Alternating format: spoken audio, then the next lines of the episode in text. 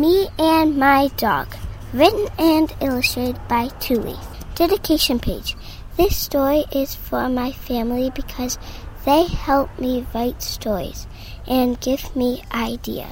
Once upon a time, there lived a girl named Tule, and there was a dog named Tahoe. Tule and Tahoe went to go to the fair, so they went.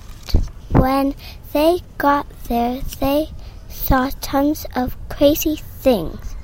There was people dressed up in food suits. There was broccoli doing cartwheels.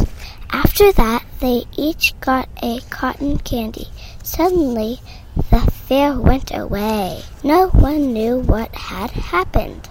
Then the fair started up again. It was a magician. A few minutes later, Tahoe saw another dog. They played and played.